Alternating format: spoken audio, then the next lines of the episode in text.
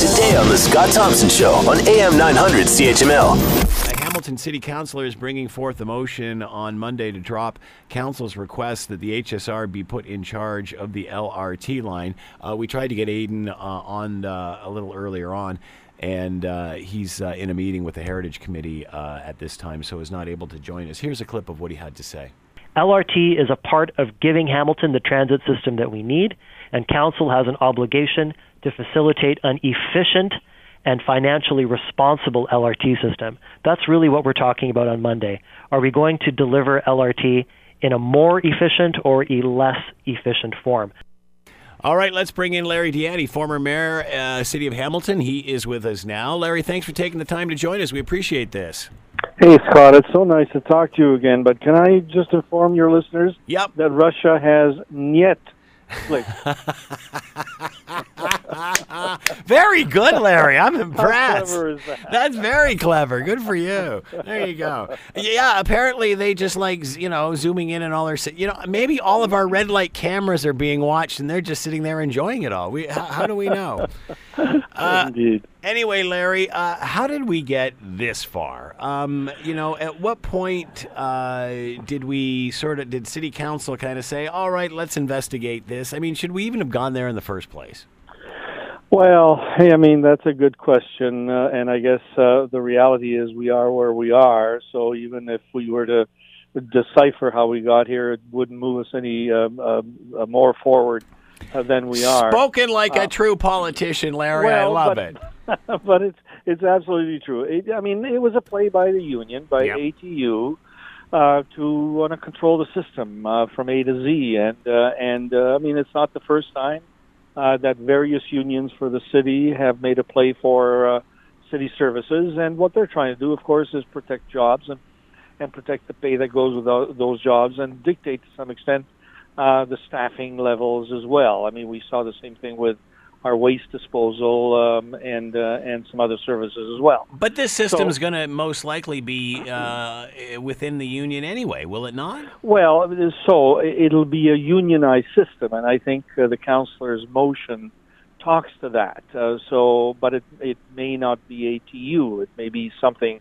else, and uh, and of course, it'll not be managed uh, by the union. It'll be managed by Metrolinx, uh, and the union will be part of that configuration that has to neg- negotiate wages, uh, working conditions, and so on, uh, as unions always do in these circumstances. But the here, here's why I think the councillor's motion does make some sense, uh, a great deal of sense. And and you know the, the question begged, of course, is why did we allow this to get this far?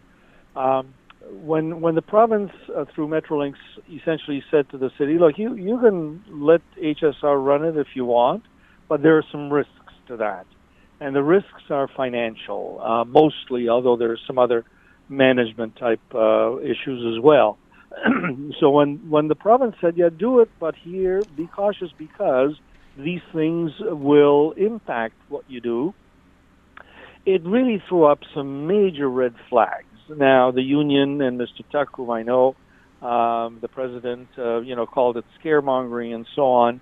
Uh, but there's, you know, there, there, there's, in terms of due diligence, uh, the the city needs to know the advantages and disadvantages, the risks and opportunities with everything that it does, and the financial risk is there in in not allowing uh, the, um, according to Metrolinx, in not allowing the larger entity uh, manage and operate the program. So that was one risk that the city councilors, I'm sure, will not want to face. The other, of course, is the timeline, uh, having to redo the contracts, the uh, the request for proposals, which I understand are ready to go, uh, puts then the uh, the whole project in some jeopardy in terms of delivering the timelines that they've already established. Not the least of which, of course, is the fact that they made an agreement initially, and uh, this motion uh, by ATU that council endorsed um, uh, was a change to that original agreement. And you know, whenever you change major agreements, there's always a cost involved, and and it creates new parameters that have to be met as well.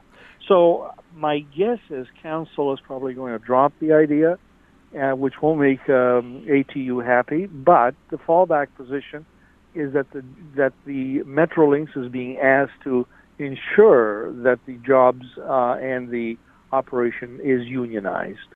Want to hear more? Download the podcast on iTunes or Google Play and listen to The Scott Thompson Show weekdays from noon to 3 on AM 900 CHML.